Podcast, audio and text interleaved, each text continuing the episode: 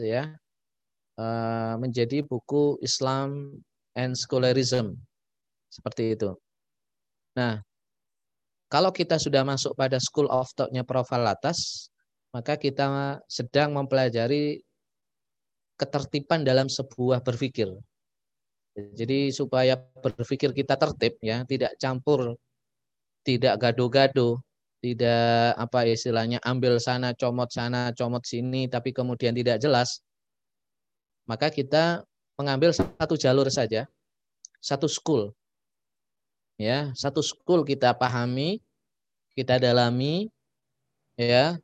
Kalau sudah satu school ini sudah kita anggap sudah sudah cukup pemahamannya, bolehlah kita eh, apa melakukan pendalaman-pendalaman kepada school of thought yang lain.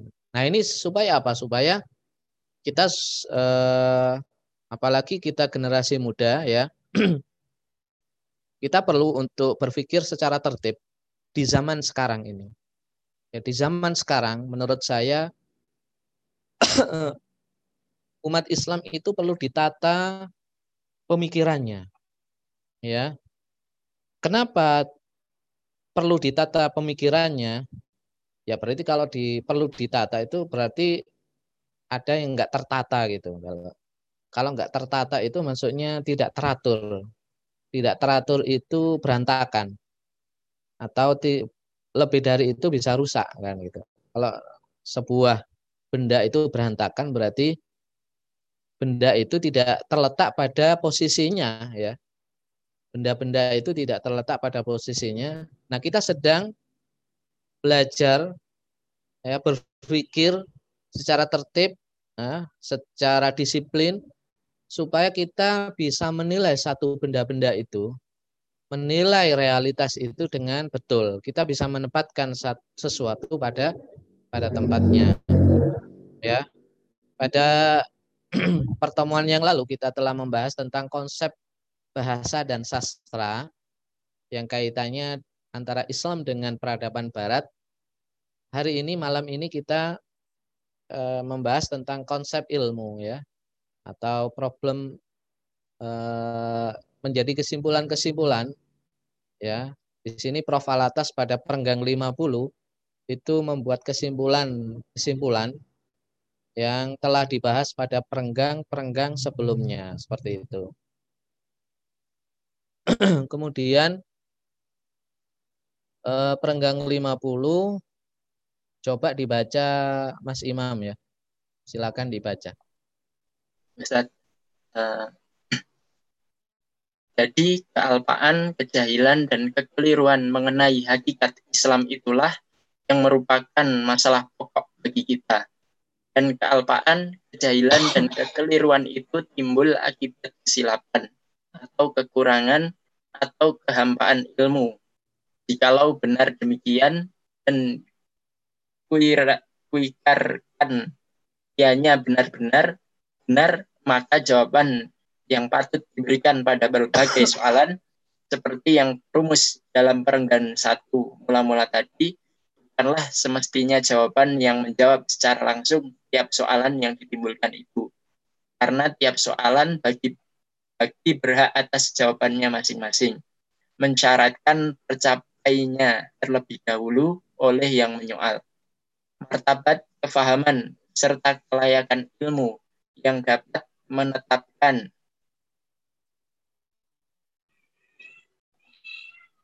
sama yang dapat ada. menetapkan sama ada sah atau tiada baginya masalah yang dipersoalkannya.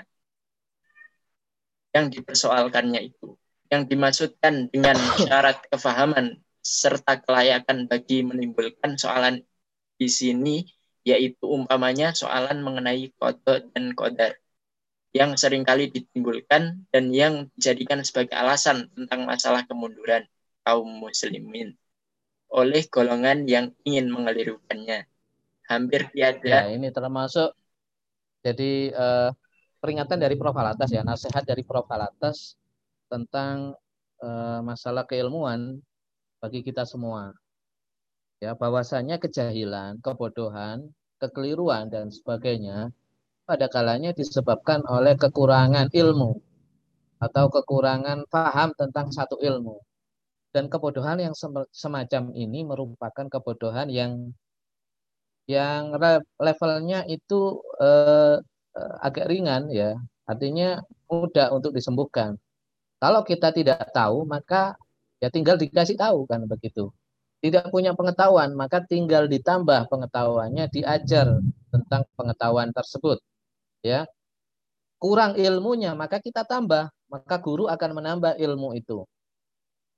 Kurang pengetahuan, maka kita tambah pengetahuan itu. Ya. Ini merupakan kejahilan yang biasa. Berbeda dengan kejahilan yang sifatnya kejahilan yang berat. Bahasanya para ulama, jahil murokab. Jahil murokab itu adalah bukan kekurangan ilmu, bukan kekurangan informasi atau pengetahuan, tetapi jahil murokab itu adalah memiliki pengetahuan, bahkan pengetahuan itu banyak, bahkan pengetahuan itu melimpah. Tetapi pengetahuan yang ia miliki, yang masuk ke dalam pikirannya, yang masuk ke dalam hatinya, itu adalah pengetahuan-pengetahuan yang salah. Tentang satu benda, tentang satu realitas, tentang satu konsep, tentang satu teori. Jadi apa yang mereka serap, ya pengetahuan yang mereka serap, masuk ke dalam pikiran, masuk ke dalam hati, itu bukan sebuah kebenaran, tapi se- sebuah kekeliruan atau kesesatan. Nah ini namanya jahil murakkab. Ini beliau mengutip eh, apa, Imam Al-Ghazali seperti itu. Nah kebodohan yang seperti ini, ya, kejahilan yang seperti ini tentunya ini susah untuk apa? Untuk menyembuhkannya. Ya. Maka untuk menyembuhkannya, maka diluruskan dulu pengetahuannya. Dibetulkan dulu ilmunya. Ya. Kalau jahil yang biasa itu tinggal itu pengetahuan yang menyerap ke eh, ke dalam pikirannya, itu pengetahuan yang benar, ilmu yang benar. Cuma kurang. Hanya kurang saja. Kekurangan pengetahuan, kekurangan ilmu. Ya. Nah, konsep atau teori yang ia pahami sudah betul. Ya, seperti itu. Nah, pada orang-orang kasus, pada orang-orang awam, ya ini khususnya yang diceritakan oleh Profesor Alatas, disampaikan oleh Profesor Alatas dalam perenggang, awal perenggang lima puluh ini, ada sebetulnya itu berlaku terjadi pada orang awam. Kenapa orang awam itu eh, salah memahami sesuatu misalnya? Disebabkan oleh kurangnya pengetahuan. Ya, disebabkan oleh kurangnya ilmu yang masuk ke dalam pikirannya. Hanya kurang saja. Sehingga dia bisa salah paham tentang sesuatu. Ya. Ketika ia mendapatkan pemahaman, memperoleh pemahaman yang lebih, maka dia pasti akan akan apa akan memahami persoalan-persoalan atau benda-benda tertentu. Ya. Nah, misalnya seseorang ya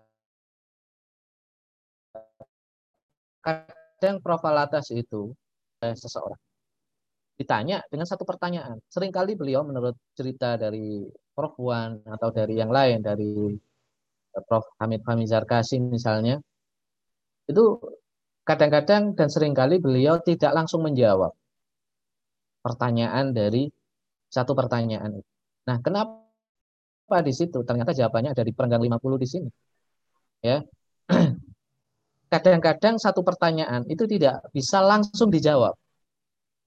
Ya kan? Nah, seperti yang telah dijelaskan oleh Profesor Alatas dalam perenggang satu. Itu kan beliau mengungkapkan, membeber satu persoalan. Satu soal. Itu krisis luaran dan krisis dalaman yang dialami umat muslim kontemporer. Ya kan?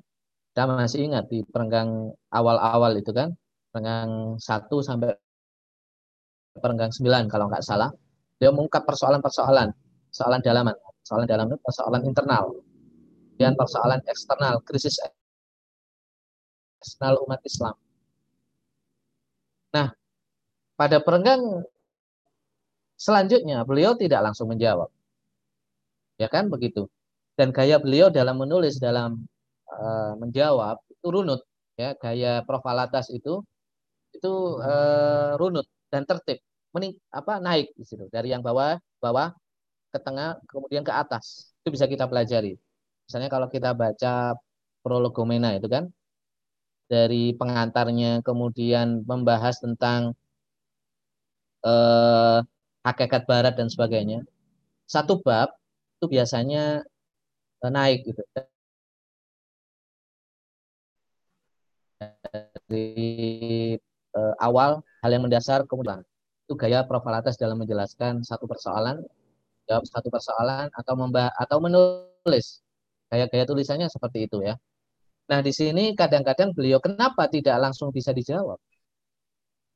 Ya karena kalau langsung dijawab, orang itu, orang yang kurang pengetahuan, orang jahil yang kurang pengetahuan, kurang ilmu, tidak akan paham. Tidak bisa paham. Tidak bisa memahami.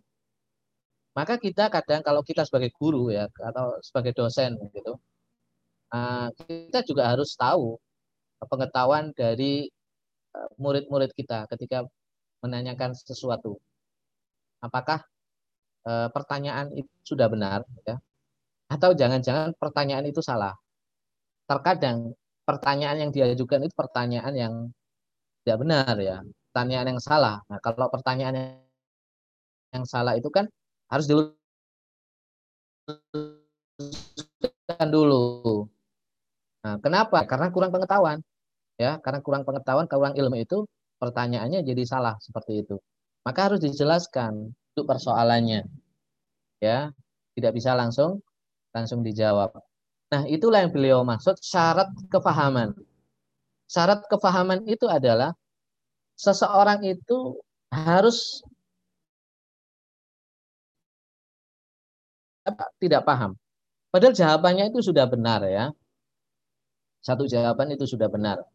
Nah, bagaimana bisa terjadi seperti itu? Dia tidak memahami dasar-dasar sul atau bab uh, yang dia tanyakan seperti itu. Itulah yang yang disebut syarat kepahaman. Uh, syarat kepahaman memahami satu jawaban. Ada syaratnya, yaitu syaratnya memahami persoalan dasarnya. Beliau memberi contoh misalnya kasus tentang kodok dan kodar. Khususnya yang dipahami oleh ulama Ahlussunnah Asy'ariyah di sini. Seringkali konsep kodok dan kodar, ya. Kalau kita bicara konsep e, kodok dan kodar itu kan khairihi wa syarrihi minallahi ta'ala. Baik dari Allah, buruk itu juga dari Allah Subhanahu wa ta'ala. Kadang-kadang konsep kodok dan kodar ini disalahpahami oleh sebagian umat Islam, sebagian orang, ya, khususnya yang dipahami oleh eh, Ahlussunnah Asy'ariyah, bahwa konsep yang dipahami Ahlussunnah tentang kodok dan kodar itulah menjadi penyebab kekufuran kaum muslimin. Nah ini misalnya ini kalau kita baca ya ini misalnya diajukan oleh pemikir-pemikir modernis ya. Jamaluddin al-Afghani misalnya seperti itu, ya. Uh, Muhammad Abdu juga demikian, ya, uh, mengajukan satu kritik tentang konsep kodok dan kodarnya Asy'ariyah, sehingga beliau uh, membuat satu kesimpulan yang tidak tepat, bahwasanya madhab Asy'ariyah itu penyebab kemunduran dari umat Islam. Dia menyampaikan Asy'ariyah dengan konsep kodok dan kodarnya Asy'ariyah dengan Jabariyah. Padahal tidak seperti itu. Nah ini juga kadang-kadang saya sering juga ditanya tentang tentang takdir ya, tentang kodok dan kodar. Memang tidak mudah bagi orang yang tidak pernah mengkaji ilmu tauhid atau mengkaji ilmu tauhidnya tidak tidak sistematis, ya. Artinya zigzag. Mengkaji ilmu tauhidnya uh, tidak dari awal. Ya, tidak dari awal. Sehingga ada satu persoalan yang ia lewat sehingga tidak paham. Maka ketika kita beri jawaban tentang itu, maka nggak paham juga. Bisa juga, bisa jadi itu disalahpahami seperti itu, ya. Nah, karena itu untuk memahami konsep kodok dan kodar, maka harus belajar ilmu tauhid dulu. Kata Profesor Alatas, kalau seseorang itu punya pengetahuan dasar-dasar tentang satu isu, satu masalah, maka diberi jawaban itu sudah sudah puas seperti itu. Sudah paham. Kalau masih ada yang nggak paham, nah jangan-jangan kita nggak memiliki syarat kepahaman. Nah, syarat kepahaman itulah namanya ilmu dasar. Dan ilmu dasar ini ilmu fardhu ain, mana setiap orang wajib mengetahui, mempelajari. Silakan, Imam. Selanjutnya.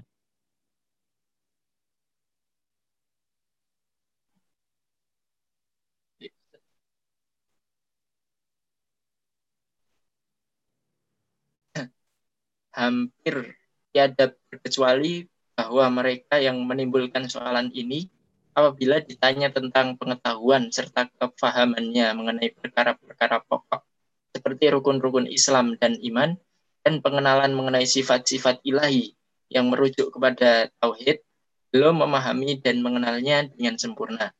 Padahal pelajaran serta pendidikan mengenai perkara-perkara itu adalah merupakan yang asasi baginya dan yang harus sudah ditempuhnya pada awal-awal lagi sehingga terhasil baginya pengenalan yang menyerupai kefahamannya. Nah, ini juga ya, beliau memberi contoh tentang ilmu tauhid, tentang pokok-pokok iman, pokok-pokok keimanan, rukun-rukun Islam, rukun-rukun iman, itu. Ini merupakan ilmu yang sangat mendasar sekali, saya kira. Mendasar betul ya, bagi setiap muslim wajib tahu ya.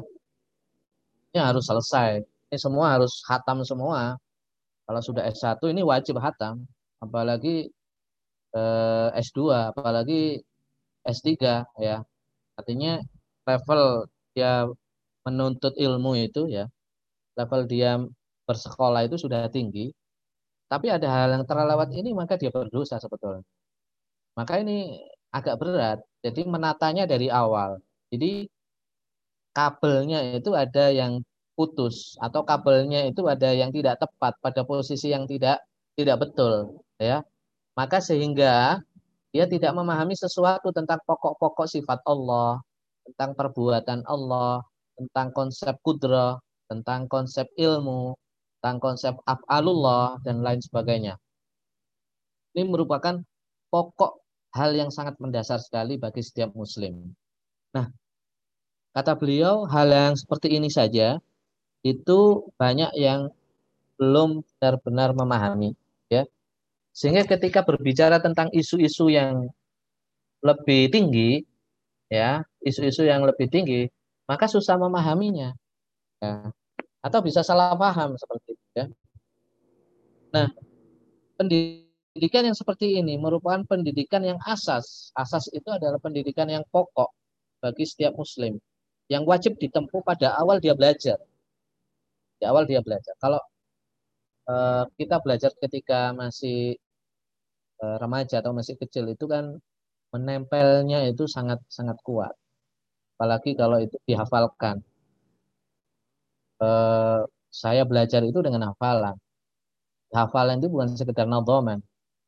Misalnya kalau belajar ilmu tauhid kita belajar aqidatul awam ya. Abda'u bismillahirrahmani wabirrahimi ta'imil ihsani dan seterusnya. Tidak hanya itu. Tidak hanya itu yang dihafal. Tapi pengertian, apa penjelasan daripada guru yang dicatat. Jadi, kalau dulu kan kita belajar itu dengan mencatat. Mencatat di papan tulis kita, terus di buku ya. Itu yang kita hafal. Dan setiap pertemuan itu selalu selalu ditanya. Ya, itulah yang betul-betul apa menempel, meresap. Ya. Mungkin pada saat itu, pada saat belajar ini juga saya alami, belum betul-betul memahaminya. Karena eh, akal itu kan tidak langsung matang. Ya. Nah, ketika kita sudah menginjak makin dewasa, makin banyak pengalaman, makin banyak pengetahuan yang kita peroleh, kita akhirnya eh, merasakan ada manfaat betul apa yang telah kita pelajari pada masa pada saat remaja, saat kecil seperti itu, ya. Sehingga itu sangat bermanfaat untuk apa ya, untuk memahami isu-isu yang sekarang ini terjadi ya. Itu. Lanjut sekiranya perkara.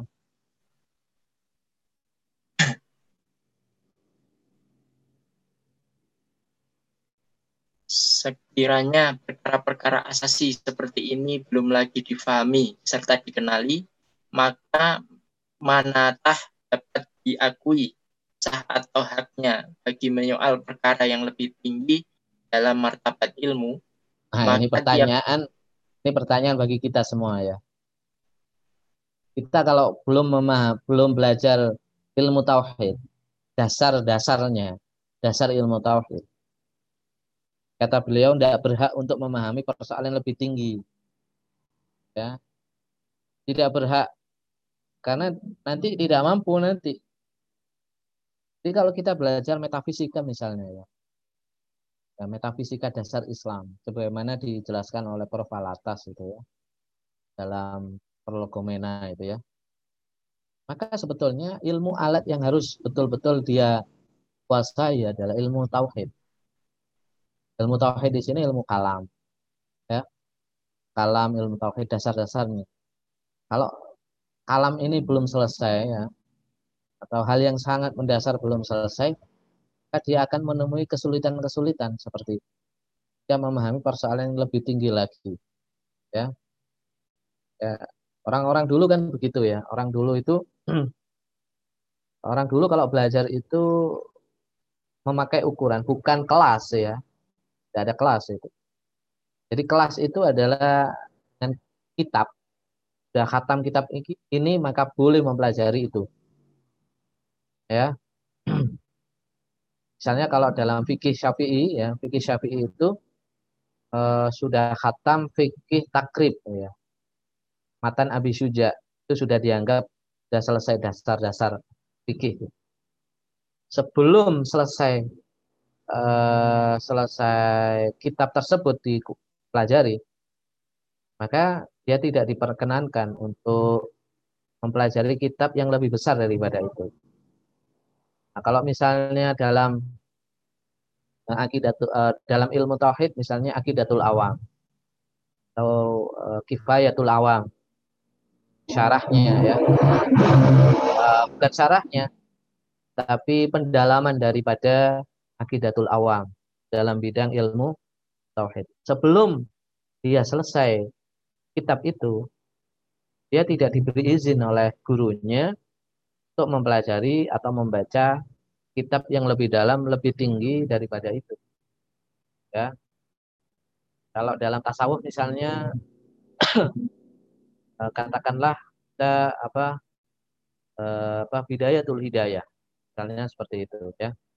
Bidayatul Hidayah. Kalau Imam Al-Haddad mengatakan tasawuf paling dasar apa? Bidayatul Hidayah.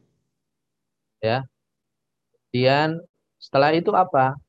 Setelah Bidayatul Hidayah adalah Ihya Ulumuddin. Apa Imam Al-Haddad mengatakan seperti itu. Atau setelah Bidayatul Hidayah ada An-Nasaih Ad-Diniyah misalnya kalau uh, kita belajar di pesantren seperti itu. Sebelum ke Ihya itu eh itu An-Nasaih Diniyah. Nasaih Diniyah ini kitab tasawufnya Imam Al-Haddad. Ya. Tapi di situ ada fikihnya juga, tapi fikih eh, fikihnya pun itu eh, terkait dengan isu-isu tasawuf. Bahasanya lebih mudah, lebih mudah dipahami oleh orang awam. Kemudian isunya yang dibahas itu sederhana. Ya. Nah, menurut sebagian ulama, kitab An-Nasaih Diniyah ini merupakan eh, diambil dari ringkasan-ringkasan daripada kitab Ihya Ulumuddin. Kitab Ihya Ulumuddin itu kan eh, men- membahas banyak hal begitu ya. Kemudian satu bab itu dibahas panjang oleh Imam Al-Ghazali dan mendalam. Nah, ini oleh Imam Al-Haddad disederhanakan. Sedangkan ada mukhtasar, ada mukhtasar Ihya Ulumuddin. Tapi itu Nasaih Diniyah lebih mukhtasar lagi, lebih ringkas lagi. Lebih ringkas lagi dari mukhtasar Ihya Ulumuddin. Di, terus ditambah dengan bahasa-bahasa yang mudah dipahami. Tidak menggunakan bahasa-bahasa yang rumit itu ya. Nah, setelah Nasaih Diniyah baru kemudian Ihya Ulumuddin. Sebagian menurut sebagian lama ya khususnya Lalu saya mengkaji itu dari apa ya dari panas apa Dayatul Hidayah, Nasoih Hidayahnya, dan Ihya Ulumuddin. Dari Ihya Ulumuddin itu bisa sudah bisa kemana-mana, artinya bisa terbang kemana-mana. Ya, silakan terbang ke kitab-kitab tasawuf yang lain. Ya, sebelum itu jangan dulu. Ya, nah ini kalau kita ingin tertib, ya, ingin disiplin, maksudnya begitu. Nah bisa saja kita belajar langsung. Tapi kalau kita punya kecerdasan, no problem gitu ya. Atau sebetulnya tidak problem, tidak masalah juga. Cuma akhirnya nanti kita apa? Tidak tertib. Kalau tidak tertib itu ada hal yang tertinggal gitu. Kalau ada hal tertinggal itu kan eman. Ada ketika membahas menemui sesuatu kok begini ya. Khawatirnya nanti itu menjadi confused. Kalau tidak tertib. Yang dikhawatirkan adalah menjadi confused, menemui satu kebingungan. Silakan.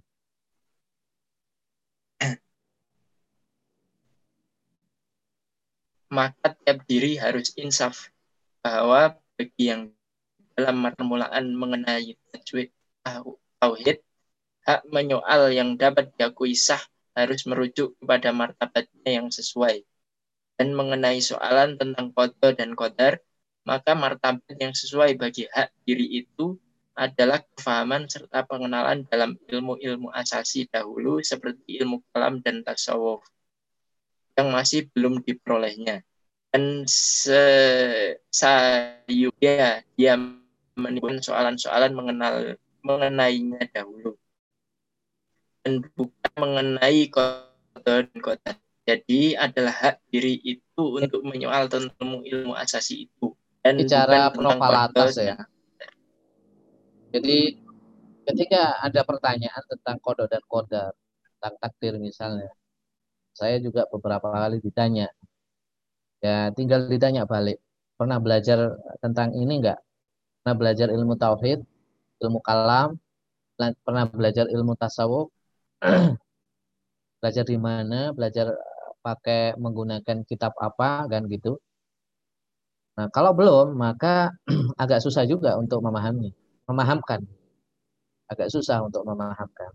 Nah, lebih baiknya, kata Profesor Alatas, kamu belajar dulu di sini. Belajar ilmu tauhid dulu, dasar-dasar daripada ilmu tauhid. Dasar-dasar ilmu kalam. Itu dulu, selesaikan dulu. Nanti kalau sudah selesai, kamu akan memahami sendiri tentang konsep qada dan qadar itu. Bahkan dengan sendirinya, itu timbul kepahaman. Karena untuk memahami konsep qada dan qadar itu butuh perangkat ilmu-ilmu yang lain. Ya, taruhlah misalnya seperti ini. Ya, eh, apa? Misalnya dalam ilmu matematika ya, dalam ilmu matematika, anak di kelas satu tidak mengerti perkalian. Ya, kalau dia memaksakan untuk eh, pelajari perkalian dengan satuan dengan puluhan misalnya dua puluh satu dikali eh, dua puluh dua misalnya, anak kelas satu S D itu tidak paham ya. Nah ini tidak boleh dipaksakan seperti itu. Eh, pasti gurunya oh nanti dulu itu pasti gurunya menjawab nanti dulu nak, kamu belajar ini dulu, penambahan, ya, ya, e, penjumlahan di bawah dua puluh saja itu sudah susah, apalagi perkalian yang puluhan gitu.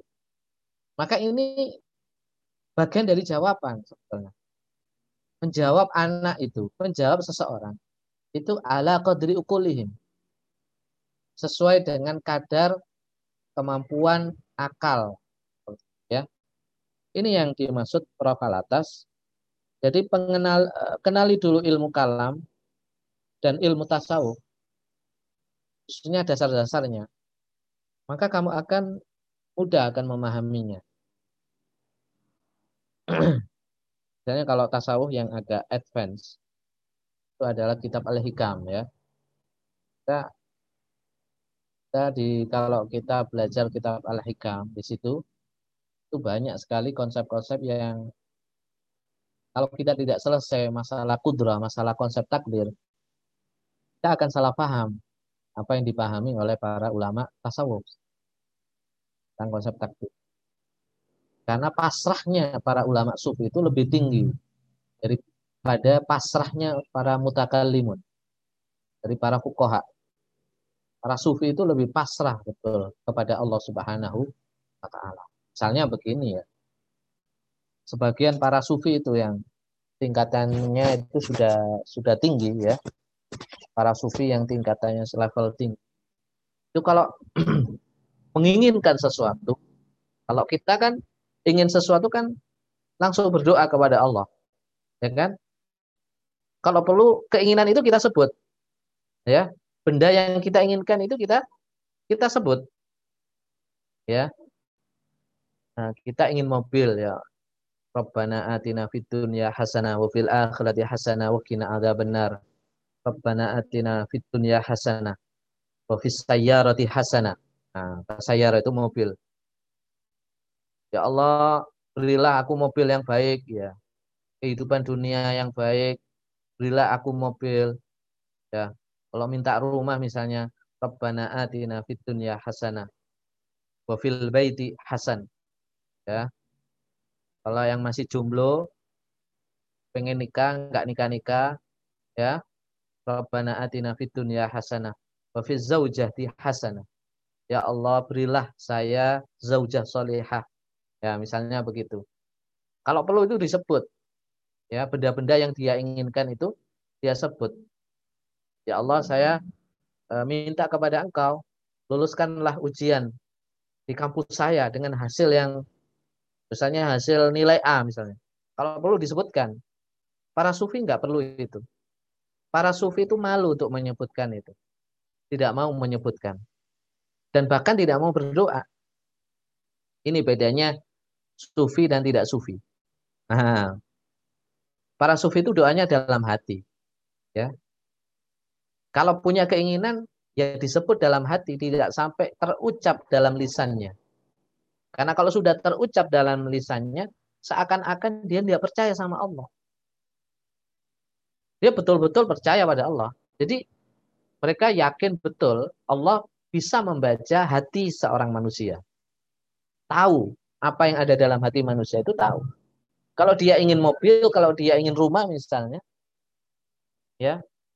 Ya pasti Allah tahu. Dan Allah apa tidak mungkin tidak tahu. Ya. Sehingga para sufi itu malu untuk menyebutkan. Kalau disebutkan satu persatu dengan diucapkan lisan, seakan-akan dia itu tidak beradab kepada Allah. La yata'adab ilallah, seakan-akan begitu. Jadi saking adabnya para sufi itu sampai tidak mau apa berkata-kata di hadapan Allah. Menyebutkan itu. Apalagi urusan duniawi, dia malu. Pasti malu para sufi. Malu betul kalau ingin uh, urusan-urusan yang diinginkan itu benda-benda duniawi, urusan-urusan duniawi. Ya. Itu tidak tidak apa mereka sangat malu ucapkan. Nah, itu salah satu adab. Adabnya para ulama sufi seperti itu, ya. Nah, kalau kita kan langsung sebut nama kan gitu. Kalau perlu dengan suara keras, kalau perlu sampai nangis, nangis, nangis betul. Ya memang ada anjuran sih, ada anjuran kita berdoa itu dengan merengek-rengek ya. Karena dalam satu hadis dikatakan bahwasanya Allah Subhanahu wa taala, hadis qudsi kalau enggak salah.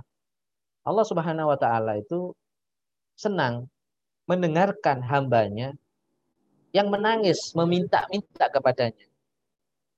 Allah itu sangat senang mendengarkan hambanya itu merengek-rengek kepada e, untuk minta kepadanya, sehingga Allah tidak terburu-buru untuk mengkabulkan doanya karena senang, ya, karena senang.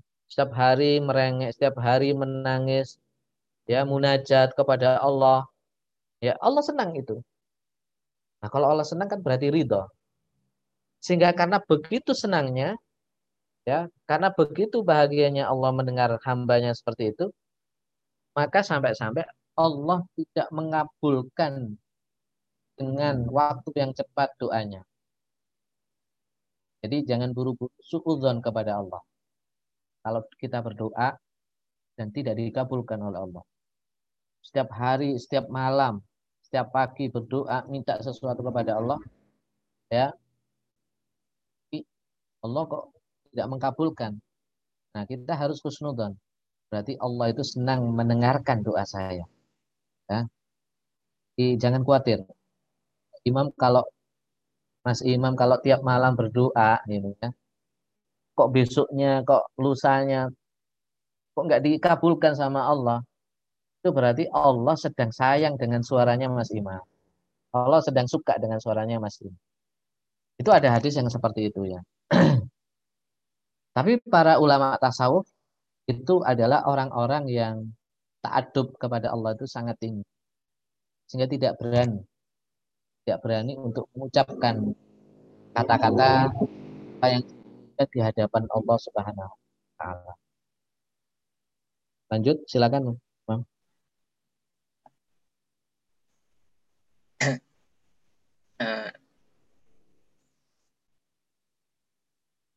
Sesungguhnya, sekiranya sesung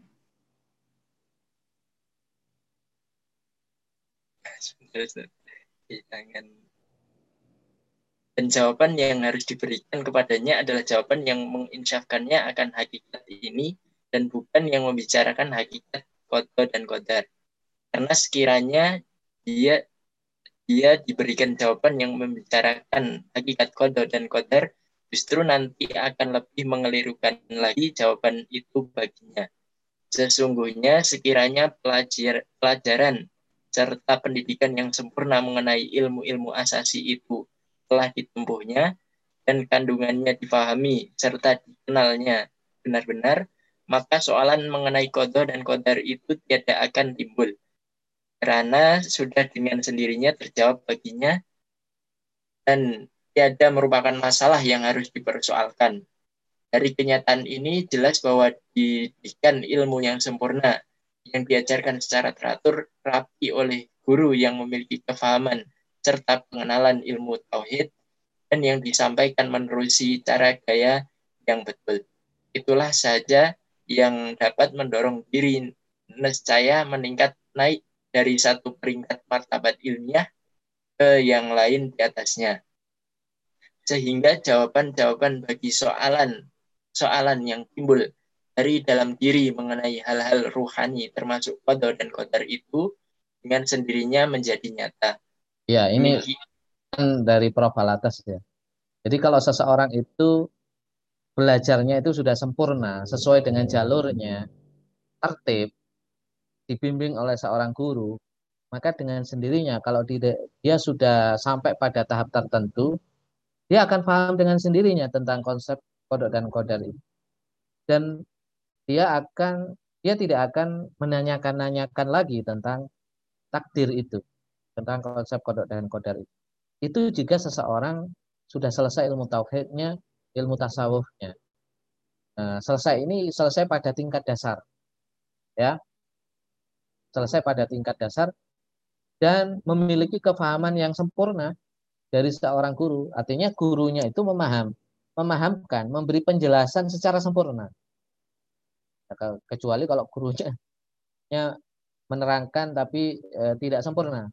Kalau gurunya itu menerangkan dengan sempurna dan dia belajar dengan secara tertib, teratur, murattab, maka dengan sendirinya jawaban itu akan nampak baginya. Akan nampak ya. Dalam hatinya dia akan paham dengan sendirinya. Kalau e, dia mengikuti pelajaran dan pendidikan yang sempurna seperti itu. Nah, eh, pendidikan yang sistematis ya, yang tertib ya, khususnya dalam ilmu tauhid, itulah yang nanti akan menaikkan level dia. Jadi kalau kita eh, nah ingin naik level kualitas keilmuan kita, maka kita perlu belajar secara tertib. secara tertib, teratur, tentunya dengan seorang guru.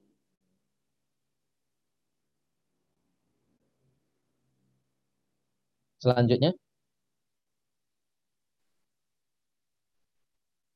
Demikian jugalah halnya dengan soalan-soalan lain, masing-masing menurut men maudhunya dalam bidang ilmiah, hanyalah dengan cara menempuh pelajaran serta pendidikan semula mengenai Islam dan pandangan alam, serta hakikat yang ditayangkan olehnya. Itulah baru dapat jawaban-jawaban mengenai soalan-soalan yang timbul itu memecahkan masalahnya.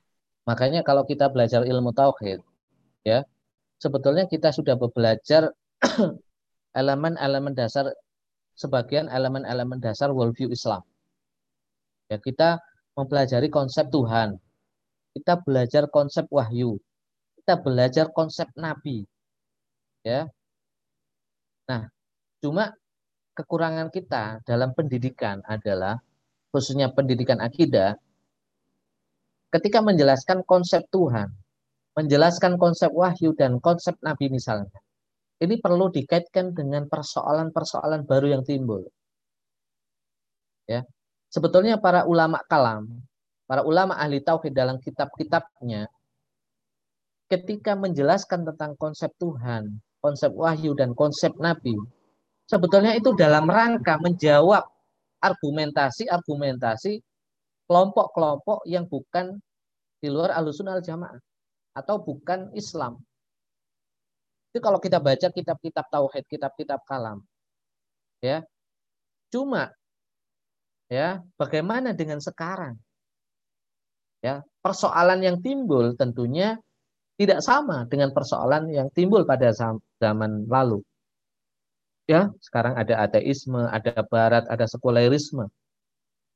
Nah, kita ngaji ilmu tauhid tentang konsep Tuhan, tentang konsep nabi, itu wajib, itu harus dikaitkan dengan persoalan-persoalan kontemporer yang timbul, yang baru, ya, sehingga kita terasa ada manfaatnya begitu dalam tataran yang lebih praktis, dalam membentuk pola pikir, ya, seperti itu. Karena jawaban para ulama kita yang tertuang dalam ilmu tauhid, tertuang dalam kitab-kitab kalam, itu sebetulnya jawaban yang universal. Artinya ada persoalan apapun, ya, ini sudah bisa menjawab, ya. Kalau ada soalan-soalan atau persoalan-persoalan ateisme, sekulerisme, bisa kita gunakan itu jawaban argumentasi hujah-hujah para ulama kalam. Nah, hal yang seperti ini adalah eh, dikatakan di sini pendidikan semula. Pendidikan semula, semula itu bahasa artinya pendidikan awal, pendidikan dasar, pendidikan mula. Nah, ini harusnya begitu. Jadi penanaman akidah, penanaman eh, tauhid itu harus di awal, bukan di tengah, apalagi di akhir. Di awal itu tentunya dengan, dengan sesuai dengan ala qadri uquli kulihim, sesuai dengan kadar kemampuan murid. Ya. Kita belajar aqidatul awam bisa untuk menjawab argu, apa, argumentasi ateisme. Kita belajar kifayatul awam, umul barahin misalnya. Apalagi itu, kita bisa menjawab persoalan-persoalan yang diajukan oleh kelompok-kelompok liberal, kelompok-kelompok feminisme misalnya, tentang persoalan-persoalan konsep nabi, konsep manusia dan sebagainya.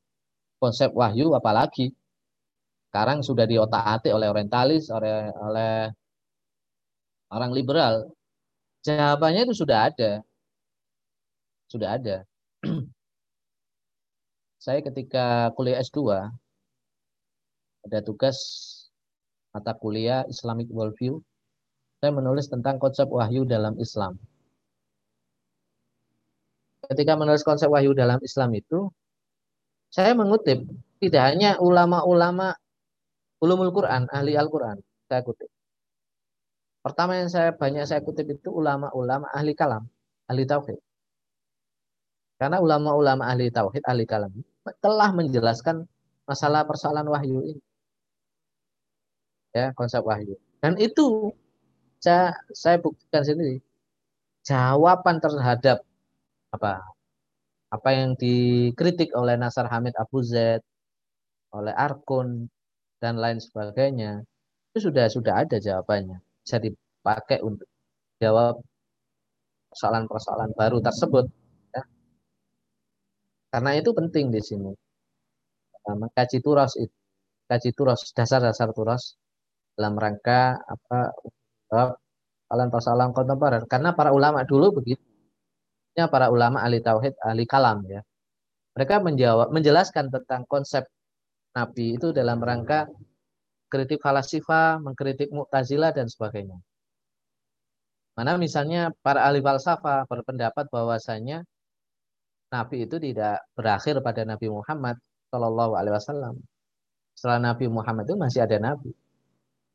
Di siapa saja yang bisa sampai pada tingkat level yang tinggi dalam hal ubudiyah, ya, kemudian mendapatkan inspirasi dari Tuhan, maka sesungguhnya itu bisa menjadi seorang nabi. Ini pendapat falsafah, sudah dijawab oleh para uh, ulama, para ulama ahli kalam. Tidak ada nabi yang berjenis kelamin wanita misalnya, sudah ada jawaban dari para ulama. Zaman dulu itu sudah ada jawabannya. Sekarang sudah mulai, sudah, eh, sekarang ada orang-orang yang mempersoalkan itu, ya, orientalis mempersoalkan, kenapa nabi itu semuanya laki-laki, ya, tidak ada nabi perempuan, ya, dan menuduh, berarti Islam itu gayanya budaya patriarki. Nah, sekarang sudah ada bukunya itu, nabi perempuan. Itu ada bukunya, ya, sebuah kampus di Jawa Timur lah ada seperti itu. Terbit buku Jawa Timur bagian agak barat, Jawa Timur bagian barat, tidak ada orang akademisi menulis nabi perempuan. Sudah ada jawaban para ulama ini, khususnya para ulama ahli ahli kalam seperti itu. Silakan.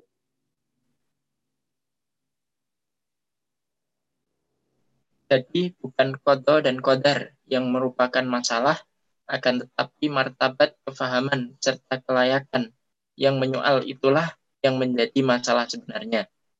Dengan lain kata, kita harus insaf serta bersedia menempuh pelajaran dan pendidikan semula mengenai Islam dan pandangan alam, serta hakikat yang ditayangkan olehnya demi menghindarkan timbulnya soalan-soalan yang membayangkan kekeliruan.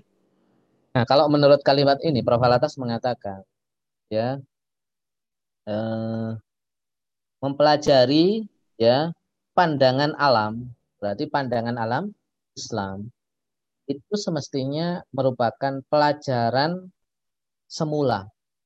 Semula itu apa? Pelajaran awal, pelajaran dasar.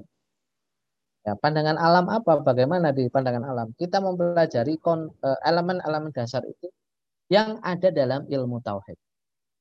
Itu yang beliau maksud. Berarti eh, di sini belajar ilmu tauhid, belajar ilmu pandangan alam Islam. Ya. Meskipun nanti itu ada levelnya ya. Pandangan alam Islam itu ada levelnya. Sebagaimana kita belajar konsep Tuhan, ada levelnya. Konsep Tuhan pada level mutakalim, pada level ilmu kalam.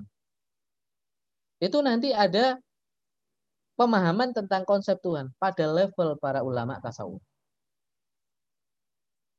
Ada levelnya di situ. Maka kita perlu naiklah, naik level. Dari kalam naik ke tasawuf. Dan situ kita akan memahami pandangan alam Islam seperti yang dipahami oleh Profesor Alatas. Pandangan alam Islam itu dasarnya metafisika dasar. Jika dasar Islam. Silakan.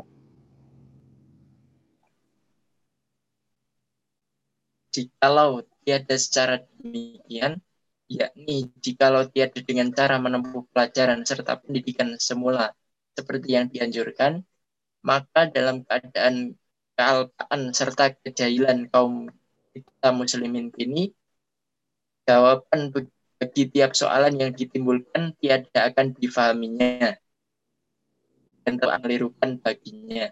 Walau bagaimanapun, merujuk pada soalan yang terpapar dengan satu itu, sesungguhnya semuanya telah terjawab dalam risalah ini.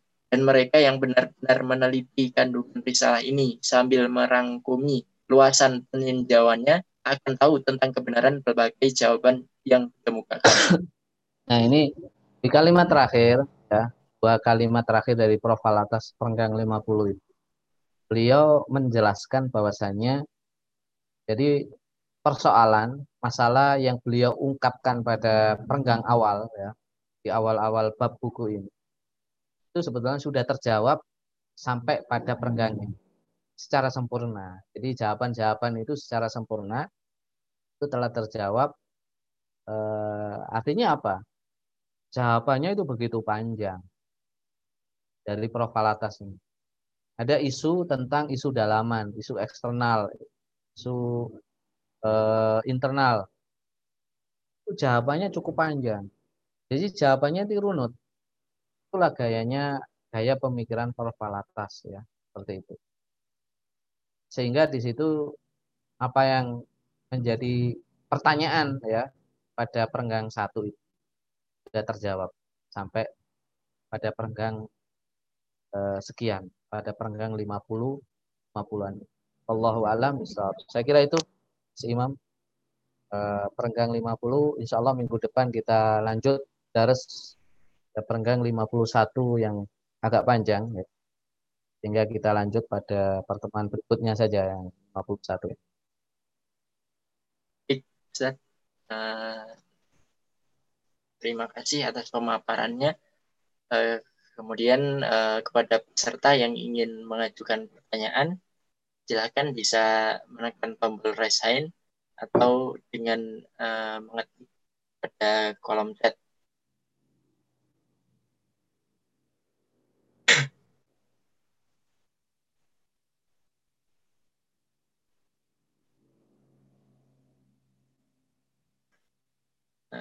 Sambil menunggu peserta untuk uh, memberikan pertanyaan, uh, mungkin sedikit menginformasikan kepada para peserta apabila ada dari peserta yang baru mengikuti kajian uh, daras Risalah Untuk Kaum Muslimin ini uh, bisa mengikuti episode-episode sebelumnya melalui podcast kajian Bapak Kurma atau uh, bisa juga melalui YouTube Untas Surabaya.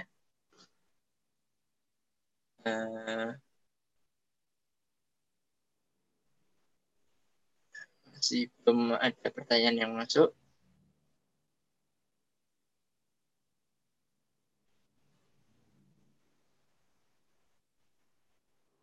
Uh, Ustaz, mungkin saya ada sedikit pertanyaan, Ustaz. Ya, silakan.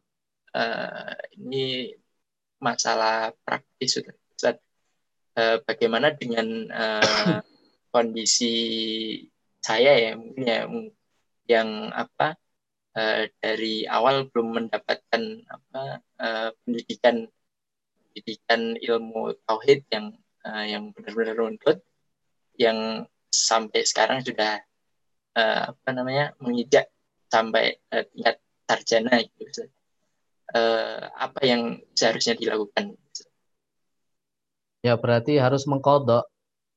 Kalau uh, ada kewajiban yang tertinggal pada masa lalu, kemarin, maka sekarang harus dikodok, istilahnya, ya. Kalau dalam mazhab Syafi'i misalnya, kalau ada sholat yang sengaja tidak apa, tidak sengaja, bukan sengaja, ya. Atau sengaja pun ada sebagian ulama mengatakan ya harus dikodok. Kodok itu ya harus dibayar, gitu lah, ya.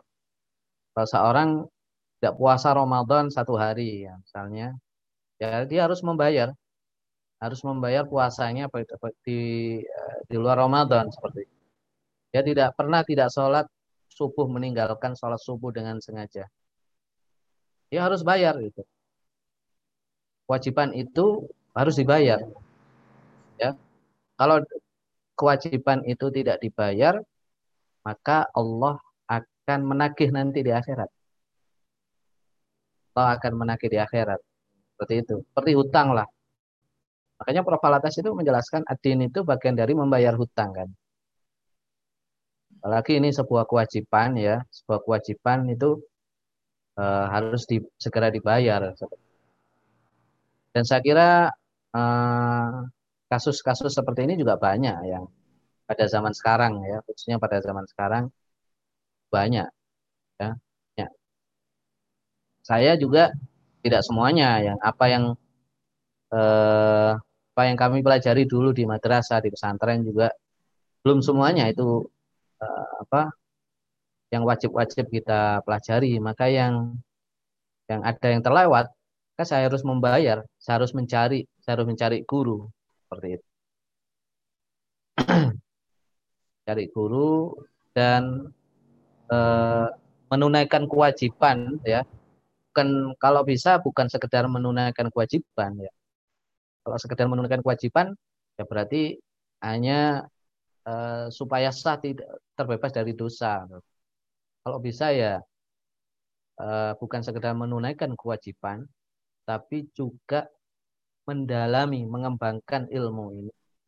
Ya, nanti pada perenggang lima puluh satu, Profesor Alatas menjelaskan hakikat ilmu dan perbedaannya dengan apa yang telah dipahami oleh umat Islam. Yang terpengaruh, banyak terpengaruh dengan konsep ilmu barat. Nanti akan beliau jelaskan bahwasanya apa yang dipahami, il, ilmu yang dipahami oleh para ulama jauh berbeda dengan ilmu yang kita pahami sekarang ini. Kita, kita belajar misalnya, mempelajari sesuatu, belum tentu itu talabul ilmi. Ya. Nah, makanya hadis talabul ilmi faridatun ala kulli muslimin wa muslimatin. Itu para ulama menjelaskan banyak, itu yang menjelaskan detail. Bahkan ada yang mensyarah itu panjang lebar. Ya, kira-kira ilmu apa yang wajib dito- dicari ini? Ya. Sehingga kita terbebas dari ini. Talabul ilmi faridah. Faridah itu wajib. Lalu persoalannya ilmu apa yang wajib di sini? Maka kita masuk S M P, masuk Sanawiyah, masuk Aliyah ini sudah terpenuhi kewajiban faridah ini. Masuk apa perkuliahan misalnya, apakah wajib? Kita sudah menunaikan kewajiban. Nanti semakin tinggi kewajiban ini, kita itu semakin banyak. Semakin tinggi level pendidikan kita, ya, maka semakin banyak yang harus kita pelajari. Yang wajib kita pelajari. Kalau kita merujuk kepada Imam Al-Ghazali dan Profesor Alatas misalnya, semakin tinggi level pendidikan seseorang, maka dia harus mempelajari beberapa ilmu-ilmu yang wajib untuk mengamankan istilahnya, mengaman, mengamankan ilmu tersebut. Artinya kalau kita belajar ilmu fisika, ya di S dua misalnya, atau di level doktoral, maka ilmu apa yang bisa untuk menyokong ilmu fisika ini supaya uh, kita bisa aman, dalam tanda kutip bisa aman ya mempelajari ilmu ini ya.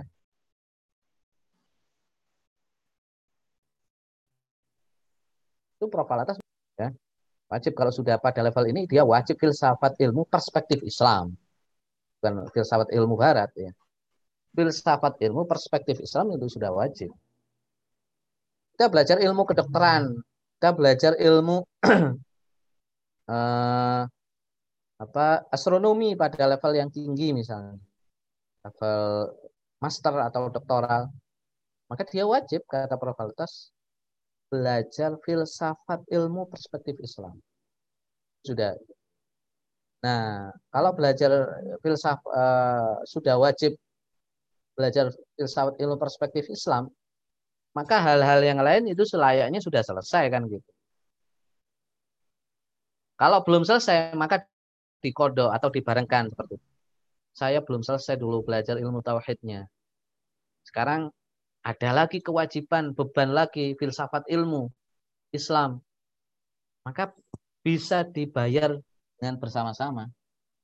Ya, sama-sama. Nah, ilmu-ilmu yang dijelaskan oleh Profesor Alatas ini adalah ilmu-ilmu apa? Lebih banyak ilmu wajibnya yang diketahui oleh kaum muslimin. Inilah ilmu yang wajib diketahui muslim. Di tadi pagi Doktor Hendri Salahuddin dalam kajian ya tentang feminisme itu mengutip eh, perkataan Imam Al-Ghazali. Ini sangat bagus quote dari Imam Al-Ghazali dalam Al-Iqtisad bil I'tiqad ya. Ya. Atau dalam Al-Munqidh minadh Dhalal, mohon maaf, dalam Al-Munqidh minadh Dhalal beliau mengatakan eh, saya mempelajari keburukan la lishar, bukan untuk keburukan itu sendiri. Ilmu-ilmu yang buruk, syar itu ilmu-ilmu yang buruk kan. Ilmu-ilmu buruk itu ilmu-ilmu yang ya kayak apa misalnya? Yang bukan ilmu Islam, bukan dari pandangan hidup Islam, bukan. Ya, itu perlu dipelajari. Bagi orang-orang tertentu, bagi seorang sarjana, sarjana dalam bidang ilmu tertentu, wajib ini. Wajib diketahui. Kadang wajib itu bagi seseorang, tapi tidak wajib bagi seseorang yang lain, misalnya. Jadi apa yang dijelaskan Ustaz Hendri tadi tentang feminisme kan, itu kan ilmu buruk kan begitu. Jadi a'lamu syarr la lisyarr. Saya mengetahui persoalan-persoalan keburukan itu la lisyarr, bukan untuk demi keburukan itu sendiri. Artinya saya, kita mempelajari feminisme misalnya. Bukan untuk kenalan dengan feminisme kemudian kita praktekkan. Bukan. Tapi untuk menghindari seperti itu. Dari feminisme. Ya.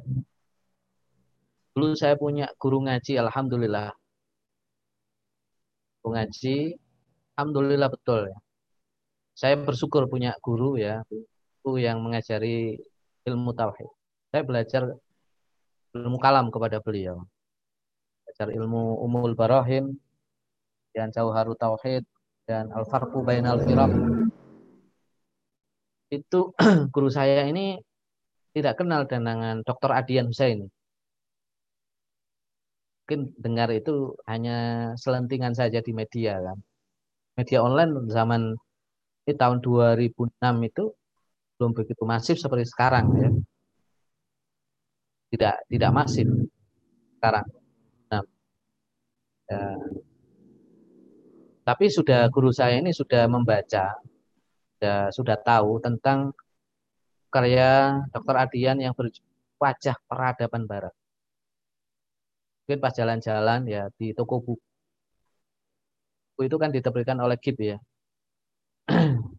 Di Gramedia atau kalau di Malang itu ada Togamas. Kalau di Jakarta itu ada di Wali Songo, pasti itu ada. Wali Songo, Senen ya, Pasar Senen. Itu pasti ada. Mungkin pas guru saya ini jalan-jalan kemudian mendapatkan buku itu dibaca. Nah, saya sudah membaca sebetulnya. Membaca zaman itu saya masih semester semester enam. Sudah membaca tulisan-tulisan Doktor Adian yang di Hidayatullah itu kan rutin beliau ya. Kemudian di beberapa media di internet lah pokoknya. Dan beberapa media Islam. Tapi saya juga nggak kenal gitu. Guru saya nggak kenal, kemudian baca buku sampai selesai. Sampai selesai. Kemudian pada saat kajian beliau menerangkan. Kamu kalau jadi ustadz, kamu kalau jadi kiai, wajib baca buku ini. Padahal nggak kenal itu. Saya nggak kenal. Sudah almarhum. Nggak kenal Doktor Adian Hussein. Ya, nggak kenal tentang Profesor Alatas juga nggak kenal. Zaman itu siapa yang kenal kan? Itu hanya komunitas kecil. Di kalangan INSIS saja ya. Dan INSIS belum begitu besar seperti sekarang. Nah, kemudian dia juga menjelaskan. Ya, beliau mem- membeli beberapa buku kemudian. Saya diminta untuk uh, ke Malang. Gitu. Waktu itu saya kuliah di Malang ya. Saya diminta untuk cari buku. Toko buku saya cari di empat eksemplar waktu itu. cari, eh, kemudian setelah mendapatkan buku, eh, buku ini dihadiahkan kepada beberapa kiai. Kata beliau ketika dalam kajian menjelaskan, kiai zaman sekarang itu wajib baca buku ini. Ya, wajib baca buku Wajah Peradaban Barat. Saya membayangkan bagaimana kalau beliau tahu tentang buku Risalah Kaum Muslimin, Islam dan Sekularisme dan sebagainya, pasti juga uh, akan mewajibkan juga. Jadi uh, bagi pada level tertentu seorang yang berilmu itu wajib punya kewajiban lebih banyak lagi daripada orang yang ilmunya masih kurang.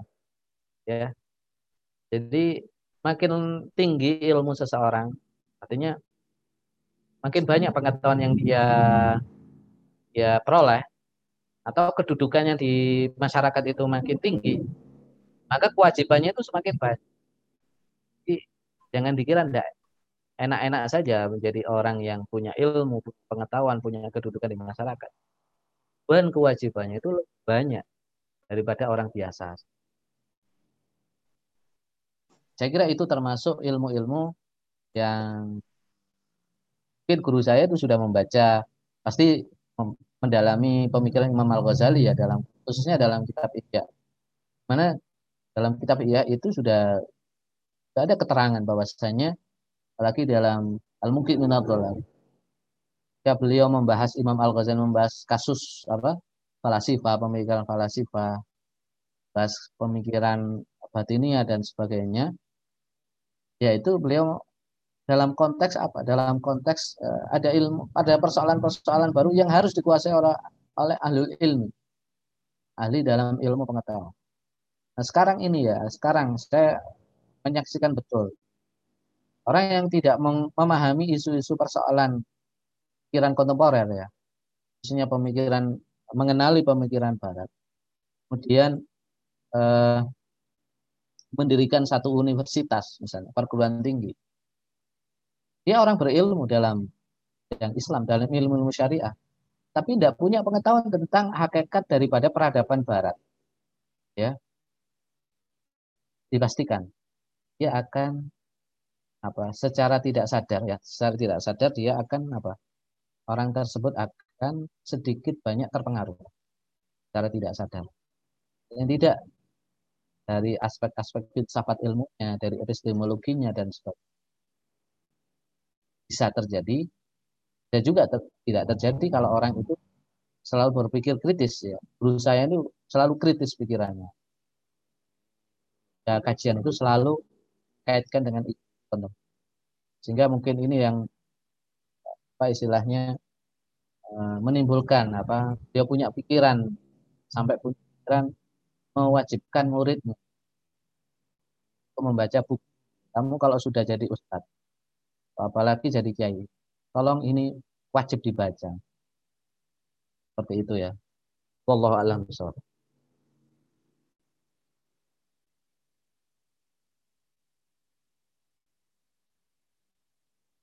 Ini nampaknya ada pertanyaan dari chat ya. Assalamualaikum, izin bertanya, dikatakan tadi belajar harus tertib. Bagaimana dengan kita yang sudah tidak muda lagi? Dalam kurung terkendala waktu dan kondisi, kira-kira referensi kitab kalam apa saja yang Ustadz rekomendasikan? Dari Joko Wahyono, tidak tahu ini Pak Joko atau Mas Joko. Atas eh, apapun statusnya masih Joko dia. Jaka ya. Eh, kita yang sudah tidak muda lagi, berarti Pak Joko Wahyono sudah sudah sepuh kayaknya, sudah tua. Ya. Kirain yang ikut kajian ini masih muda-muda ya. Saya kira masih muda lah. Belum empat puluh tahun masih muda ya. Saya masih muda ini karena belum empat puluh. Berapa tahun lagi empat puluh ya. Sudah sudah empat puluh satu sudah enggak muda lagi. Kita masih muda insyaallah, masih muda dan masih punya kekuatan. Masih punya banyak waktu ya. Uh, ya pertanyaan Mas Joko ini seringkali saya terima dari beberapa orang ya. Ya ketertiban belajar itu diterangkan oleh Imam Al-Ghazali dalam Kitabul Ilmi. Dan apa Dalam Ihya Ulumuddin, bab Kitabul Ilmi, itu ada. Itu Imam Ghazali detail betul menjelaskan tentang ini. Kalau kita ikut kajian Profesor Wan ya, kajian buku Kulasah Paham Ilmu, ya, itu sebetulnya ringkasan dari eh, Kitabul Ilmi dalam kitab Ihya Ulumuddin.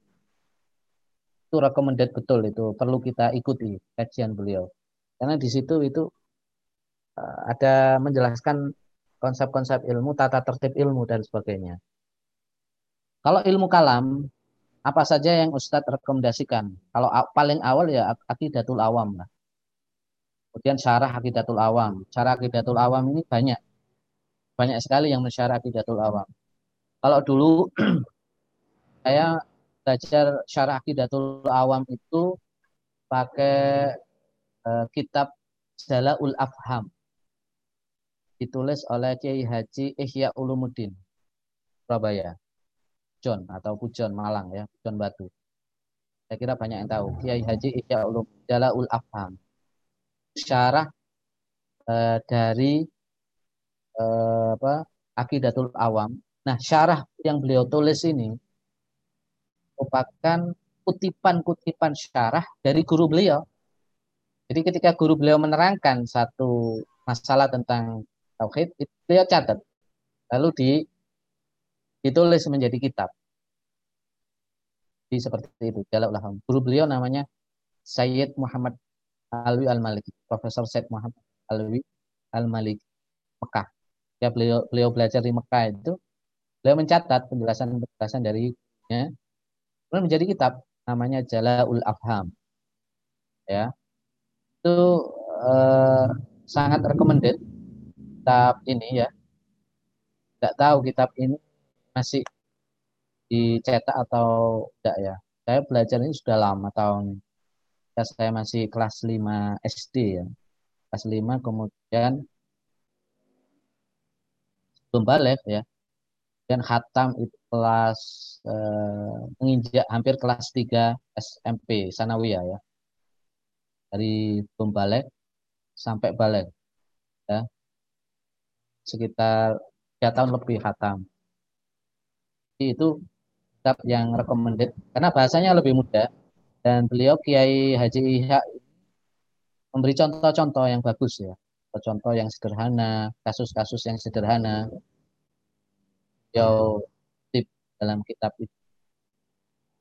Naik dikit maka ada uh, Kifayatul Awam, ini kitab tipis, tipis tentang ilmu tauhid.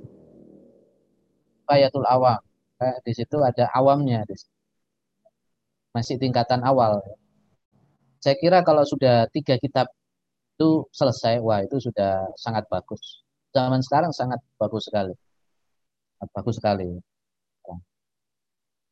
Dan itu kitab-kitab yang tipis, saya kira itu. Kemudian pertanyaan dari Teguh Agung. Assalamualaikum, izin bertanya perihal ketertiban belajar. Berarti sangat mungkin terjadi peruntuhan kerangka berpikir bagi seorang yang belum pernah mempelajari ilmu dasar. Oh ya, kalau kita nggak pernah belajar ilmu dasar-dasar, pasti nanti terjadi confuse. Ya, tauhid, tasawuf, logika, dan seterusnya. Kalau logika itu ilmu sudah advent ya. Kalau mantik di pesantren itu sudah advent. Sudah bukan uh, apa? Kan uh, kalau sebetulnya di kitab-kitab kala yang paling mendasar pun termasuk di Jala'ul Afham itu sudah sudah include logika sebetulnya. Logika yang sudah dipraktekkan menjadi satu contoh-contoh, bukan teorinya lagi. Kalau teori teori-teori logika, mantik dan sebagainya itu itu level tinggi ya, level tinggi. Kalau di pesantren Darul Ulwa itu sudah itu baru kelas satu alia, artinya sudah, apa, sudah sekitar lima sampai empat tahun belajar pesantren baru belajar ilmu mantek, artinya ini sudah tingkat advent dan dasar lagi. Pertanyaan saya, apakah mungkin suatu ilmu yang sudah menjadi fakultas tersendiri itu bisa hilang? Mengingat dalam perenggan di awal-awal sebelumnya Profesor Alatas menyebutkan bahwa Islam dan sekulerisme, paham dualisme, tidak akan pernah bertemu. Sedangkan ada misalnya ilmu sosiologi yang lahir dari paham positivisme yang berakar dari dualisme atau mungkin dari fakultas yang lain. Mohon terangnya Ustaz. Ini maksudnya apa ya?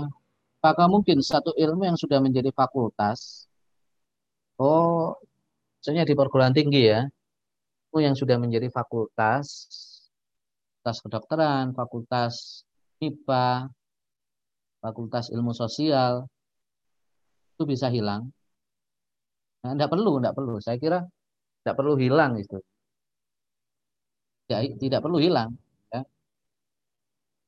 Karena ada e, Profesor Alatas itu menawarkan konsep pengislaman. Dan pengislaman suatu alami. Satu persoalan. Jadi, sebagaimana para ulama-ulama dulu kan itu sangat e, apa sangat dinamis. Ya. Artinya melakukan dialog dan ilmu-ilmu baru yang datang dari luar Islam. Dialog kita itu, dialog kita dengan ilmu-ilmu yang lahir dari Barat adalah dialog Islamisasi. Cara kita berdialog dengan ilmu-ilmu baru, ilmu-ilmu Barat modern, caranya dengan pengislaman.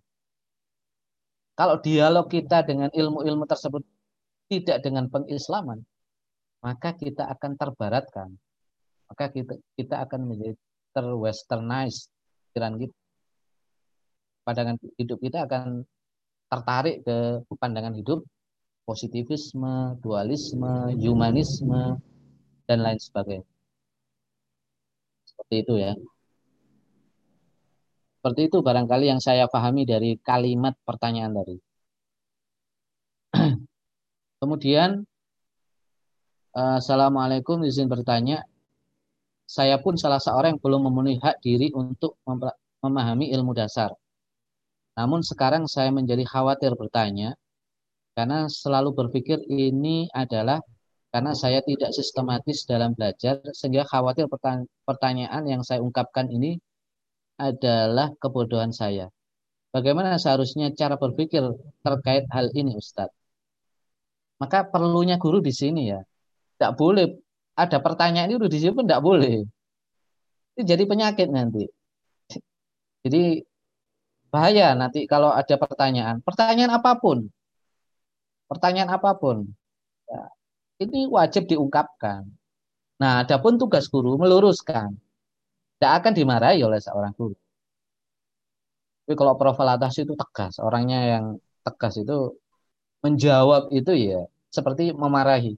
Padahal sebetulnya bukan marah-marah bagaimana. Karena beliau itu kan levelnya itu level ilmunya tinggi. Diberi pertanyaan level taman kanak-kanak kan gitu. Istilahnya begitu. Ya marah istilahnya. Istilahnya seperti itu. Tapi dijawab juga. Cara jawabnya itu yang lain tentu. Tidak langsung dijawab. Misalnya tadi beliau menjelaskan kasus tentang kodok dan kodar. Ada pertanyaan tentang konsep kodok dan kodar. Ya, ini tidak bisa langsung dijawab tentang konsep kodok dan kodar kepada orang yang tidak memiliki dasar-dasar ilmu tauhid. Nah, seperti itu maksudnya. Maka bagaimana cara jawabnya? Ya, dasar-dasar tauhid itu yang harus dijelaskan dulu dan itu panjang. Nah, kalau pertanyaan ini bagaimana seharusnya saya ya, ya harus diungkapkan kepada guru. Kalau eh, ini dari siapa? Anissa Mailah. Nah, kalau antum punya guru, maka ungkapkan ini kepada guru. Tidak masalah. Tugas guru adalah membetulkan. Kalau itu salah. Kalau salah maka dibetulkan pertanyaan-pertanyaan. Jadi tidak boleh untuk disimpan, itu tidak boleh. As-su'alu nisful ilm. Kata para ulama begitu. Bertanya itu adalah separuh ilmu. Separuh ilmu. Kalau nggak bertanya, nah berarti nggak dapat separuh ilmunya. Nah, kalau disimpan, lama-lama menjadi bom waktu. Bom waktu ini meletus suatu saat, bahaya nanti. Jadi penyakit. Masih mending kalau jadi penyakit kulit, jadi bisul misalnya. Kalau jadi penyakit hati, penyakit pemikiran, itu bahaya. Ya. Tidak boleh untuk disimpan. Harus diungkapkan kepada guru. Apapun pertanyaan. Tidak boleh merasa, ah pertanyaan saya ini salah. Pertanyaan saya ini bodoh. Jangan seperti itu. Kalau guru itu tidak akan, oh kamu bodoh, kamu jahil. Ya. Majnun. Tidak mungkin seperti itu.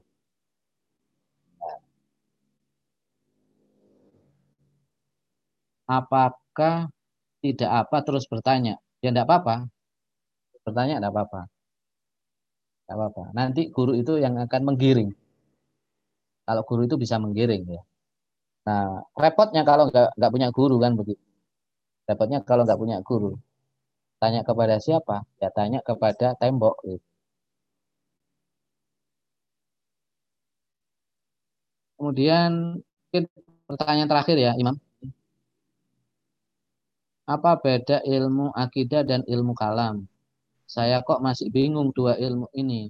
Karena kok ada yang menyebut tauhid itu ilmu akidah. Tapi ada yang bilang ilmu tauhid ilmu kalam. Jadi begini ya. Uh, kalau pernah mengikuti kajian saya di U N E R ya. Di INPAS. Tentang framework. Rangka berpikir. Kalau nggak salah apa kajian saya. Rangka berpikir belajar ilmu kalam kalau nggak salah. Ya, saya juga eh, eh, tiga semester ya pernah mengampu mata kuliah mata kuliah akidah ilmu kalam. Jadi nama mata kuliahnya itu akidah ilmu kalam. Sebetulnya ini dua mata kuliah, mata kuliah ilmu akidah dan mata kuliah ilmu kalam. Ya seperti itu. Di ini ya saya menjelaskan akidah ilmu kalam itu. Eh, saya ada materinya. Saya menjelaskan tentang apa itu pengertian akidah, apa itu pengertian ilmu kalam. Ya seperti itu. Nah, apa perbedaannya ya? Nah, ilmu kalam ya itu adalah ilmu tentang dialekta, dialektika. Dialektika tentang uh, ilmu tentang ilmu akidah. Jadi ilmu akidah itu ilmu tentang keyakinan, pokok-pokok keyakinan. Kalau ilmu kalam itu begini, kalau pokok-pokok akidah, pokok-pokok agama ini kemudian dibuat untuk menjawab sebagai argumentasi terhadap firqah-firqah yang lain, apa itu Mu'tazilah atau Khawarij, maka ini menjadi ilmu kalam. Jadi ilmu kalam ini cirinya itu ada dialektika, ada dialog, menjawab satu persoalan. Tujuannya apa? Kata Imam Al-Ghazali, hifdu aqidatil muslim, menjaga akidahnya orang Islam. Dari apa? Min tashwisil bid'ah, dari gangguan-gangguan ah kalam. Tapi kalau ilmu akidah itu adalah al, bagian daripada ilmu syariah. Ilmu syariah itu ada dua. Ilmu akidah itu al-ahkam asy-syar'iyyah allat eh allati tata'allaq bil i'tiqad al-asliyah. Jadi seperti itu ya kalau enggak salah. Kalimatnya dari Imam Abu Hanifah. Jadi ilmu yang mempelajari pokok-pokok akidah, pokok-pokok keyakinan, itu namanya ilmu akidah. Nah, ilmu pembahasan penting dari pokok-pokok ilmu akidah itu adalah pembahasan tauhid. Ya, berarti ilmu tauhid itu adalah intisari daripada ilmu akidah. Bahkan intisari daripada ilmu kalam itu sendiri. Kalau kita belajar Jauharul Tauhid kan ada itu. Dijelaskan oleh Syekh Ibrahim Al-Lakani kan. Bahwasanya uh, ilmu Tauhid ini adalah pembahasan yang paling utama daripada ilmu kalam. Isu paling utama dalam ilmu kalam. Seperti itu ya. Jadi kalau ilmu tauhid itu tidak dipakai untuk argumentasi, ya berarti ilmu tauhid, ya ilmu akidah. Kalau dipakai untuk menjawab argumentasi, tauhid itu dipakai untuk menjawab argumentasi. Akidah itu dipakai untuk menjawab argumentasi kelompok-kelompok lain, maka ini menjadi ilmu kalam. Wallahu a'lam. Saya kira itu dan manfaatnya.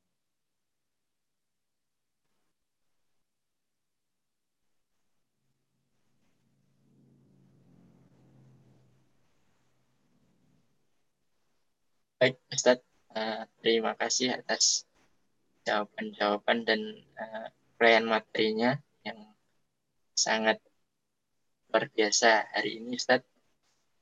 Uh, untuk pertanyaan-pertanyaan yang belum terjawab, mungkin bisa ditanyakan pada kesempatan berikutnya. Masih uh, ada ya? Masih ada di chat? Huh? Oh iya, Ustaz, di chat. Ustaz. Masih banyak? Di oh, ada... Satu. Oh, satu. Bisa dibacakan? Saya oh, bukain. Agak panjang ini, Ustaz. Uh, Assalamualaikum, Ustaz. Izin bertanya. Mengenai etika kepada guru sebagai jalan manfaat ilmu atau dalam bahasa Jawa adab asor, barangkali seperti apa yang dimaksud dengan adab?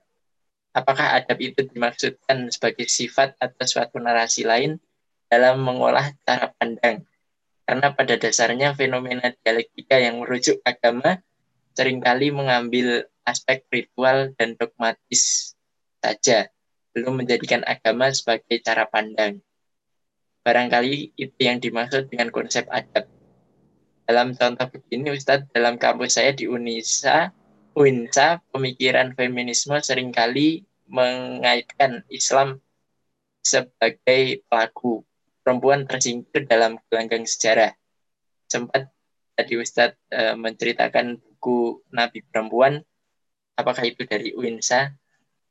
Ini pertanyaan dari saudara Abdul Rashid. Eh ya, enggak, bukan dari kampus antum. Dari sebuah kampus ya. Jauh dari Winsa itu, jauh sebelah barat kok, sebelah barat. Saya pernah dikasih buku ya oleh mahasiswanya. Nggak tahu e, dosennya ini baik sekali. Kok tiba-tiba kenal saya itu. Ada mahasiswa datang, ya, saya masih kuliah S dua kalau nggak salah. Akhir selesai tesis saya.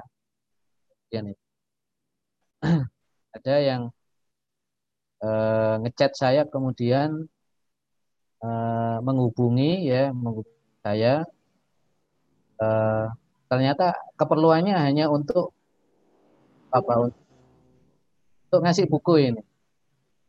Saya lupa judulnya itu, dan buku itu saya nggak saya baca itu. Saya baca judulnya dan daftar isinya saja, nggak sempat saya baca. Nah waktu itu fokus saya bukan uh, fokus saya di persiapan ujian tesis ya. Seorang mahasiswi yang ngasih buku saya itu katanya ini dari dosen saya e, untuk antum Ustadz. Oh ya terima kasih. Saya nggak sempat balas e, apa dengan apa ini saya balas dengan buku apa ini. Sempat balas gitu. Karena pikiran saya nggak fokus waktu itu ya. Nah tiba-tiba pada akhir-akhir ini saya ingat buku, saya cari kok nggak ada gitu. Saya cari kok nggak ada. Mudah-mudahan tidak tertinggal di asrama Unida waktu itu ya. Karena waktu selesai kuliah itu ya banyak buku yang saya tertinggal yang sampai sekarang tidak tahu rimbanya, tidak tahu di di mana, dipindah kemana ya. Saya, saya ambil program doktor itu saya cari. Nggak ada juga gitu loh. Sudah saya anggap memiliki, ya sudah saya sedekahkan saja. Termasuk buku Nabi Perempuan ini. Saya ketika meng, apa, meng, mau ngisi kajian di C G S ya, itu saya cari sebetulnya ini. Saya cari-cari kok nggak ketemu. Barangkali tertinggal. Karena Dulu semua buku saya saya bawa itu ke kampus, ke asrama ya. Selain buku perkuliahan, buku yang tidak ada terkait dengan perkuliahan, pokok kiraan itu saya angkut semua. Ke... saya diberi hadiah langsung kepada penulisnya. Penulisnya seorang perempuan, seorang dosen juga. Sayang sekali buku itu tidak ada ini. Tidak ketemu sampai sekarang. Mudah-mudahan nanti saya dapat bukunya. Kalau ada teman-teman yang, yang informasi barangkali dari Abdul Rashid ya. Ada informasi tentang buku ini, saya boleh pesan. Nah, tentang konsep adab itu. Adab dalam pemikiran Profesor Alatas itu kan hampir sama dengan makna atau eh, apa ya, arti makna. Jadi nanti mungkin pada perenggang lima puluh satu akan ada pembahasan tentang konsep ilmu dan konsep makna. Dimaksud makna itu apa sih? Makna itu pengenalan, pengenalan terhadap sesuatu. Nah, adab itu, keadilan itu pengenalan terhadap sesuatu. Nah, adab ini meletakkan, meletakkan sesuatu pada tempatnya. Seperti itu. Nah, kalau kita di hadapan guru ya kita harus menempatkan diri kita sebagai seorang murid. Kemana? Adab kita kepada guru ya kita harus tempatkan diri kita sebagai murid, bukan sebagai guru, bukan sebagai seorang manusia biasa, tapi sebagai sebagai seorang guru di mana kita punya kewajiban untuk menghormat kepada guru. Itu misalnya ya. Adab kepada orang tua ya sudah dijelaskan, kita punya kewajiban kepada orang tua, hormat pada orang tua. Nah, adab-adab yang seperti ini kadang-kadang disebut akhlak. Nanti ada perbedaannya lah. Ada irisan, ada perbedaan seperti itu. Ya. Nah, pemikiran feminisme ini pemikiran tidak beradab, tidak meletakkan. Saya pernah menjelaskan itu dalam satu kajian C G S. Ya. Saya sampaikan bahwa pemikiran feminisme itu pemikiran tidak beradab. Kenapa? Feminisme ini membongkar tatanan, benda-benda yang sudah tertata rapi dalam agama dibongkar, didekonstruksi oleh feminisme.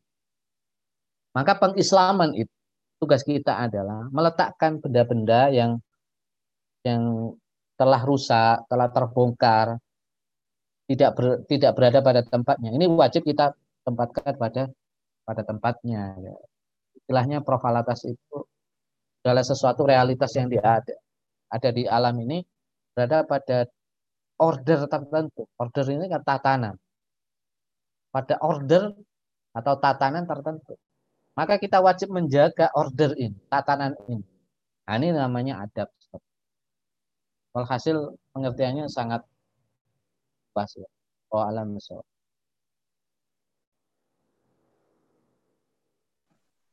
Ya, terima kasih banyak Ustaz atas jawabannya. Uh, demikian mungkin uh, pemaparan dari Ustaz Khalili. Uh, atas beres pada malam hari ini.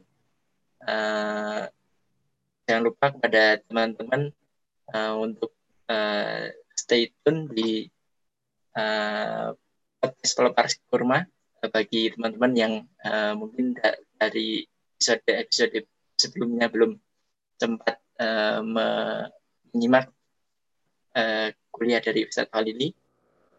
Uh, demikian uh, acara pada malam hari ini kita tutup dengan uh, membaca hamdalah bersama-sama. Alhamdulillahirrahmanirrahim. Uh, dan mungkin ditutup dengan doa satu kali. Bismillahirrahmanirrahim. Alhamdulillahirrahmanirrahim. Allahumma salli wa sallim ala sayyidina Muhammadin wa ala alihi wa sallam. Allahumma nas'aluka ilman nafi'an wa amalan mutaqabbala wa rizqan halalan wasi'an wa ilal khairi qaribna wa 'anil syarri ba'idna wa qadi hawajina fid akhirah rabbana atina wa qina al jannata ma'al abrar ya aziz ya ghafar ya rabbal alamin sallallahu ala sayyidina wa ala alihi wa sallam ana rabbika rabbil izzati amma yasifun salamun alal mursalin walhamdulillahi rabbil alamin. Assalamualaikum. Waalaikumsalam warahmatullahi wabarakatuh. Jazakumullah khairan Ustaz.